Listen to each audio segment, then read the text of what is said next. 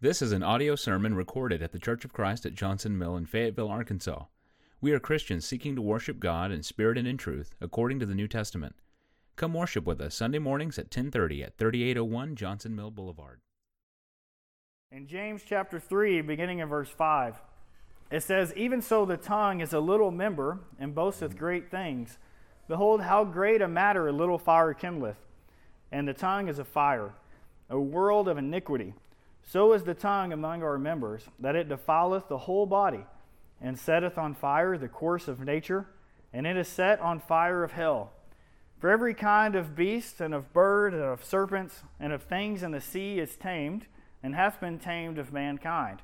But the tongue can no man tame. It is an unruly evil, full of deadly poison. When we look at this, we're talking about in the book of James how little the tongue can be. It's really just a small part of our body when we think about it, but how powerful that tongue is. That small part of your body can defile the whole body. And it says it's a world of iniquity. When you think about it, a lot of the sins that, that are caused in this world, a lot of it comes from the tongue. When you think about the pride of life, the lust of the eyes, and the lust of the flesh, it really comes a lot from the tongue. We speak these things into existence. We speak this iniquity and the sin in our life. And that little bit of that little tongue, that little member of your, your own body is what defiles your whole body. So we need to realize that this little member has the power to destruct both yourself and the power to destruct others around you. And in Psalms chapter 50, verse 16 through 22, says, But unto the wicked God saith, What hast thou to do to declare my statutes? Or that, that thou shouldest take my covenant in thy mouth, seeing thou hatest instruction, and castest my, castest my words behind thee. When thou sawest a thief, then thou consentest with him, and hast been partaker with adulterers. Thou givest thou mouth to evil, and thy tongue framest deceit. Thou sittest and speakest against thy brother Thou slanderest thine own mother's son. These things hast thou done, and I kept silence. Thou thoughtest that I was altogether such as one as thyself, but I will reprove thee, and set them in order before thine eyes. Now consider this, ye that forget God, lest I tear you in pieces, and there be none to deliver. When we look at that in, in verse 19 and 20, it says that thou mouth, you givest a mouth to evil, and thy tongue framest deceit. Thou sittest and speakest against thy brother, and thou slanderest against thine own mother's son. When you look at this, it's talking really about the wickedness of the tongue. How we use our speech can have great effect on other people. We can use it for deceit, we can use it to tear people down, we can slander other people when there's no necessary cause. We can use all these different things, and it will tear these other people down. So we can see the power of the tongue to destruct other people and to, and to tear them down. Also in Psalms chapter 10, verse 4 through 7, it says, The wicked, through the pride of his countenance, will not seek after God.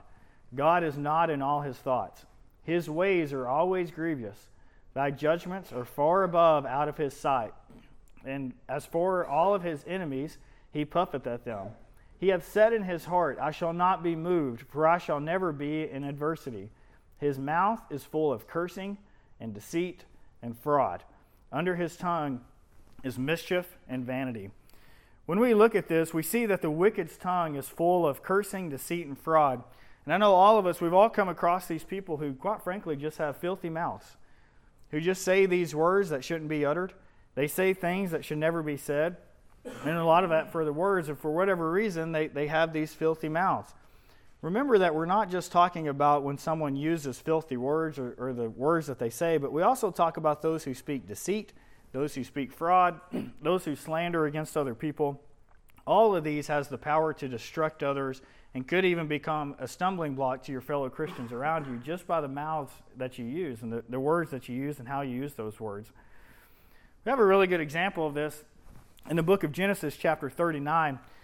In Genesis, we talk about Joseph. Now, if we remember about Joseph, this is one, the Joseph in the coat of many colors. When he was a young boy growing up, he was the second youngest son of all of his brothers, and his brothers really didn't like him because his father favored him over the others. Now, what we have is Joseph was eventually sold into slavery by his brothers because they hated him so much. Now, what happened with Joseph after he was sold into slavery is eventually he made his way to Egypt. Now, when he was in Egypt, the Lord was with him the whole time. and he found favor in the sight of the Lord. And, in fact, he found favor with Potiphar. Now, Potiphar was very high up in the land of Egypt, and Potiphar had great many possessions. So he was one of the, the reigning rulers over there, and he found favor. Joseph found favor in the eyes of Potiphar as well. So, what Potiphar did was he actually trusted Joseph to be over everything that Potiphar owned, his entire house, because he found favor in the sight of the Lord, and Potiphar saw that. And it, in fact, it even says that Potiphar didn't even know everything that he owned unless Joseph told him. So this was someone he really, really trusted Joseph a lot, and he was basically second in command of Potiphar's house. He could do whatever he want with all of Potiphar's possessions. Now Potiphar's wife was not a very good woman. Potiphar's wife was trying to get Joseph to lie with her continually. Every time Potiphar was out, she was content, continually tempting Joseph to go lie with her for whatever reason. Now, Joseph was a good man, and Joseph continually denied her. And in fact, he even said, Potiphar, your husband, has given me head over everything except for you as, as his wife. now, I would not sin against him, and I would not sin against the Lord of lying with her. And, and Joseph just kept, kept denying and kept denying. But Potiphar's wife kept continuing on. so we're going to pick up the story in Genesis chapter 39, beginning in verse 11. And in verse 11 it says, And it came to pass about this time that Joseph went into the house to do his business, and there was none of the men of the house there within. And she caught him by his garment, saying, Lie with me. And he left his garment in her hand and fled, and got him out. And it came to pass, when she saw that he had left his garment in her hand and was fled forth, that she called unto the men of her house, and spake unto them, saying, See, he hath brought in an Hebrew unto us to mock us. And he came in unto me to lie with me, and I cried out with a loud voice. And it came to pass, when he heard that I lifted up my voice and cried, that he left his garment with me and fled and got him out. And she laid up his garment by her until his Lord came home. And when she spake unto him according to these words, saying, The Hebrew servant which thou hast brought unto us came in unto me to mock me. And it came to pass, as I lifted up my voice and cried, that he left his garment with me and fled out.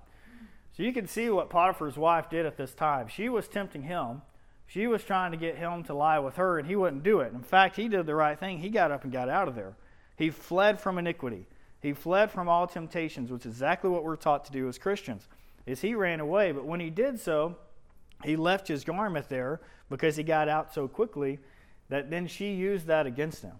Now, obviously, we, we can see the lies and the deceit that came from Potiphar's wife and we can see that she tore him down and tore down his reputation.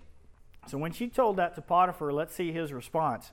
In verse 19 and 20, says, And it came to pass when his master heard the words of his wife, which he spake unto him, saying, After this manner did thy servant to me, that his wrath was kindled. And Joseph's master took him and put him into the prison, a place where the king's prisoners were bound, and he was there in the prison. so we can see Potiphar's response and what I want to notice is consider the immediate change of status that Joseph had. Joseph was second in command. He was so trusted by Potiphar, and he, everything that Potiphar had was put into Joseph's uh, command and what, what he could do with that. And then Potiphar goes away, and as soon as he comes back, he hears one lie, one deceit, one fraud from his own wife. And from that one little thing, he completely cast out Joseph into prison. Now, one thing that I, just want to point out is you can continue on reading the story that even though Joseph was put into prison for his lies and deceit, the Lord never left him. The Lord was continually with Joseph and always stayed with him. So sometimes we may have people against us as Christians say lies and deceit to tarnish your reputation. Now, this would have tarnished Joseph's reputation among the other men in, in the local land. But even though that may happen and you may have someone speak falsely against you, as long as you're doing what you need to do, the Lord will never leave you and the Lord will always know the truth. So, Joseph, just from that lie, we can see that his reputation was tarnished by one woman who spoke lies and deceits. And sometimes we can see other people doing that as well. And in fact, we see some people not being able to control their mouth, and it causes great harm to many others around them, not just one person. In Titus chapter 1, verse 10 and 11, it says, For there are many unruly and vain talkers and deceivers especially they of the circumcision, whose mouths must be stopped, who subvert whole houses, teaching things which they ought not for filthy lucre's sake. This is Paul writing to Titus here, and he's saying that there's many of these vain talkers and deceivers. There's a lot of people out there, and these people are leading people down the wrong road. They're doing it for filthy lucre's sake, and it's our responsibility to stop those people. As Christians, what we need to do is we need to stop those vain bad talklings so that they make sure that we keep people on the right road. So, just from these few verses we can see so far, we can see the power of the tongue to destruct. And that power is mighty powerful, that it can tear people down, it can lead people down the wrong road, and it can hurt not just one person, but many people, and even, in fact, generations long, long going. Now, the next thing I want to talk about is the power of the tongue to build up. You know, we do talk a lot about the power of the tongue and that we need to be controlling it and what, what our responsibility is to control the tongue. And we talk about it in a way of that it, there's a lot of harm and a lot of deceit that can be brought out from the tongue, and rightfully so. That's very true. But that same power of the tongue can be used in a positive way. It can be used in a way to build people up, to encourage others, to set people on the right track. In Psalms chapter 37, verse 29 through 31, it says, The righteous shall inherit the land and dwell therein forever. The mouth of the righteous speaketh wisdom, and his tongue talketh of judgment. The law of his God is in his heart, and none of his steps shall slide.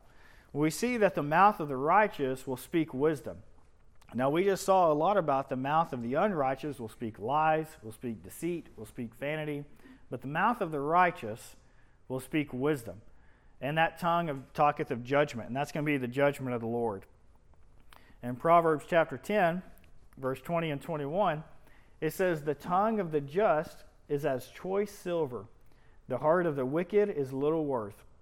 The lips of the righteous feed many, but fools die for want of wisdom. There's two main things to point out. We're talking about the tongue with the ability to build up. One is it's as choice silver. I want you to think about if someone comes up and hands you a pure silver coin, that's valuable, right? That's things that we would like to have. Choice silver, that's really valuable for our life. Well, the tongue of the just, the tongue of the righteous, is even more valuable than that. It's more valuable than just a little bit of silver. And also, it says in 21, the lips of the righteous feed many. When we talk about feeding many, we're talking about feeding spiritually. Now, we know the Word of God is the bread of life, and the tongue of the righteous and the lips of the righteous will go to feed many spiritually, that they can build each other up. It can, can be encouraging, it can be uplifting, and it can use the bread of life in order to encourage others. So there's great power in the tongue in order to use it for a positive nature as well. Proverbs chapter 12, verse 18, it says, There is that speaketh like the piercings of a sword, but the tongue of the wise is health. When you look up that word health from the Strong's Concordance, it means a medicine or a cure. You know, when we think about times that we've gone through a hard time, and we go to a brother or sister that we really trust, and we go to them and we can we can confide in them the hardships that we're dealing with or the different different things that are going against us at a time. And we can receive trusted counsel from that Christian that, that we so long for. That can really be like a medicine or like a cure for us at times that we just desperately need it. And that's what it's talking about here in Proverbs. It says, The tongue of the wise can be like health. It can be uplifting for you. It can encourage you. Even to the point of we've seen people that are suffering from a great depression for whatever reason, that they can go and they can receive these words of encouragement, these words of comfort that come from the bread of life, the Word of God, and it can actually help them overcome that depression. So we can see that the Word of God, or that the words that we have, can be very uplifting for other people. We also have an example of this in the book of Acts, chapter 16 where someone had used their words and they had used their communication in order to lift up other people. Acts chapter 16, verse 25 says, And at midnight, Paul and Silas prayed and sang praises unto God, and the prisoners heard them. And suddenly there was a great earthquake, so that the foundations of the prison were shaken, and immediately all the doors were opened and everyone's bands were loosed. And the keeper of the prison awakened out of his sleep, and seeing the prison doors open, he drew out his sword and would have killed himself, supposing that the prisoners had been fled. But Paul cried with a loud voice, saying, Do thyself no harm, for we are all here. Then he called for a light and sprang in and came trembling, and fell down before Paul and Silas, and brought them out and said, Sirs, what must I do to be saved? And they said, Believe on the Lord Jesus Christ, and thou shalt be saved in thy house. And he spake unto him the word of the Lord, and all that were in his house. And he took them the same hour of the night, and washed their stripes, and was baptized, he and all his straightway. There's three main things that I want to point out with Paul and Silas and their communication. The first thing is that they sang praises unto God. They were using it to build up themselves to make sure that they were staying true to God in prison and also all the prisoners around them. They were building up those prisoners, and now the prison keeper overheard them. So he, he heard these praises they were singing to God. The next thing we see, there was an earthquake and all the bands were loose. Now, the, the ritual, the custom at that time was if anybody had escaped from prison, then that prison keeper's life was in danger. He, he was supposed to kill himself or he would have been killed. It was a life for a life, basically. So he was about to kill himself, and the next thing that Paul did was he stopped him from harming himself. He said he cried out.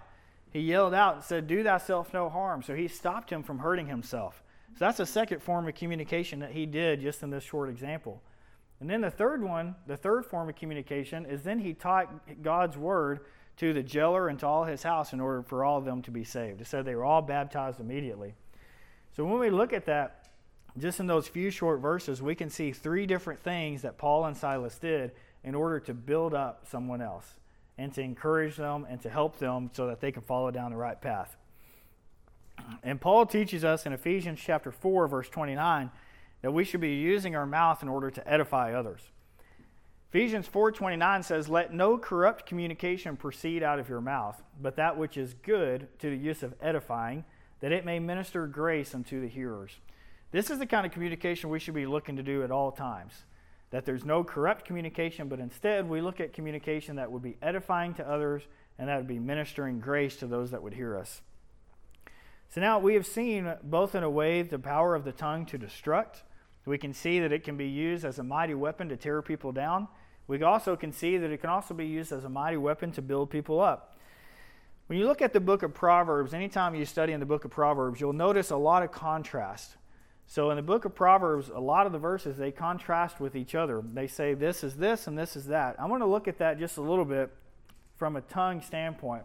We look at Proverbs 10 verse 41 in order to build it up. It says a good tongue brings forth wisdom, but an evil tongue will be cut off. Proverbs 12:18 it says a good tongue brings health, but an evil tongue is like the piercings of a sword.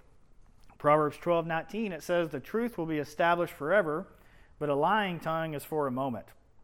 Proverbs 15, verse 2 says, A good tongue with the wise uses knowledge, but fools pour out foolishness.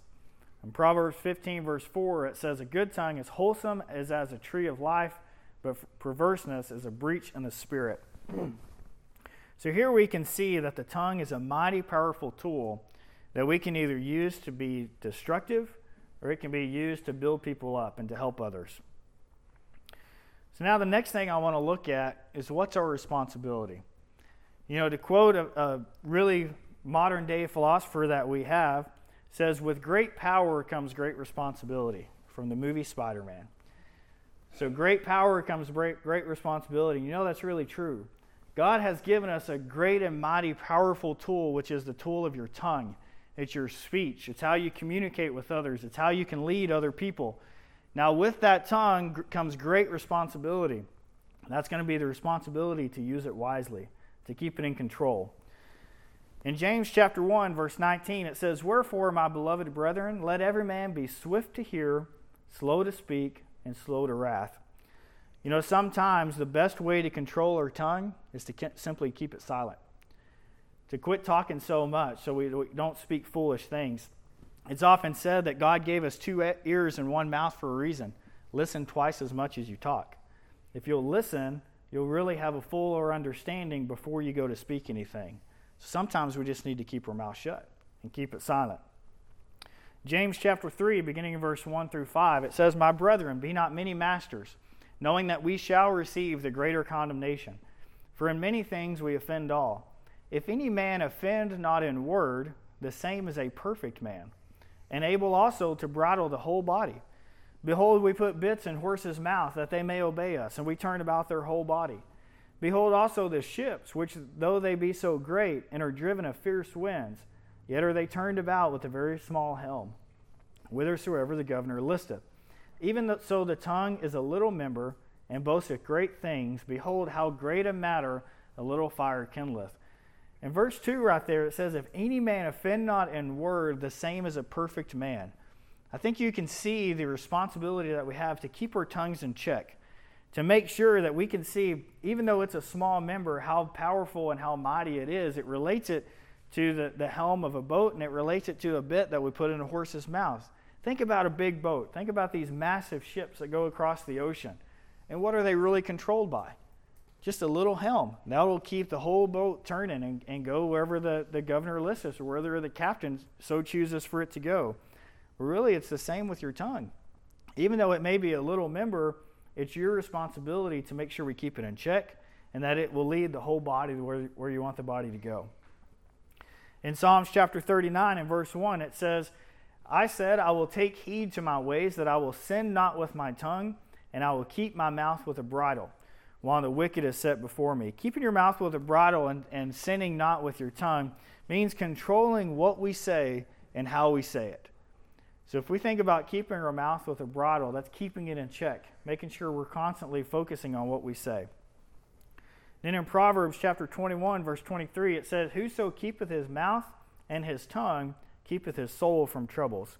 Keeping your mouth in check and keeping your soul from troubles you know, think about a time when a problem re- arose in a relationship in your life. Think about someone you were close to, maybe a close friend or maybe a family member. And sometimes problems arise in those, and a lot of times it's arise by simple miscommunication. Or where one party didn't gather the whole facts before responding out of anger. Sometimes that will cause a lot of problems. When it talks about in Proverbs, keep your mouth and your tongue in check, you keep your soul from troubles, that's very true when we think about the, how we respond to people, how we communicate with people, sometimes that causes the biggest problems that we have is by not thinking before we speak or by not hearing the other person's point of view before we speak. You know, one thing that we say here, here at work is seek first to understand, then to be understood. So listen to other people first before you say your point of view because your point of view may not be fully accurate without all the facts.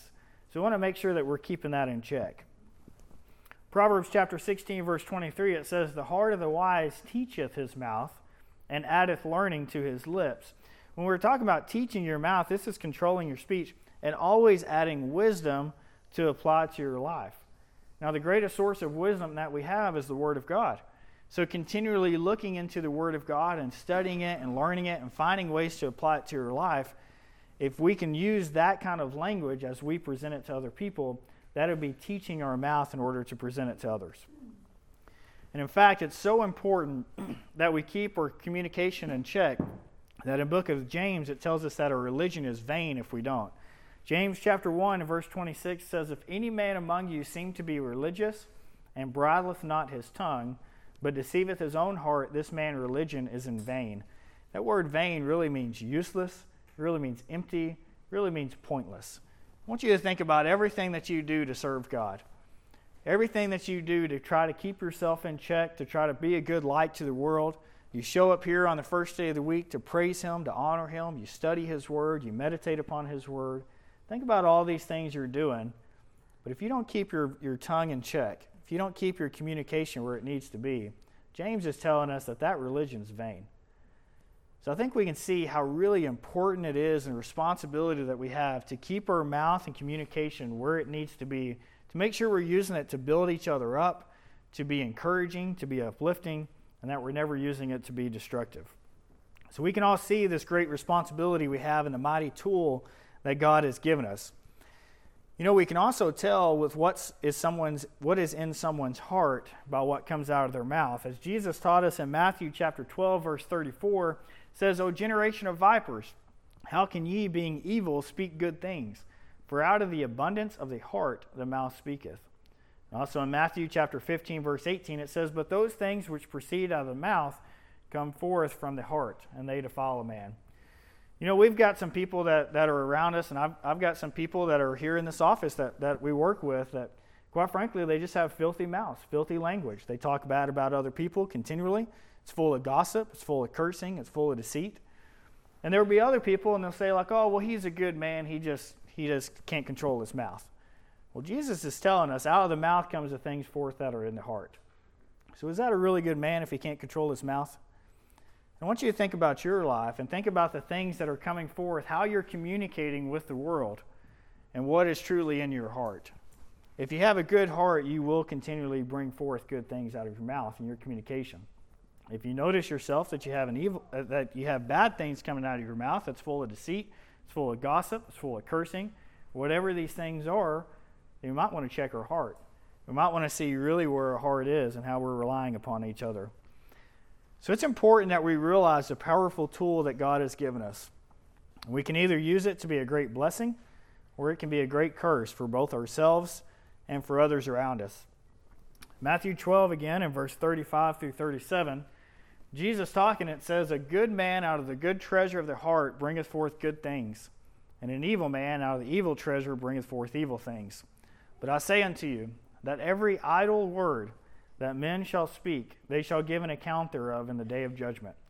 For by thy words thou shalt be justified, and by thy words thou shalt be condemned. Jesus reminds us that we are either going to be justified or we're going to be condemned based upon our communication and how we speak to those around us. What he's referring to as idle words right there, he's really referring to the speech that we have when we're not really paying attention. We talk about the communication that we have when we're really not giving it a whole lot of thought, it's just idle words, it's just things that are flowing out of our mouth. Those are still going to be judged just as if we're judged when we're paying a lot of attention to our, to our thoughts and to our words. So be cautious of the words that you're using. And make sure that we're always remembering the power of the tongue that God has given us. We hope you enjoyed this teaching from God's Word. To receive new sermons each week, subscribe on Google Play Music, iTunes, Spotify, and like us on Facebook. Thanks for listening, and God bless.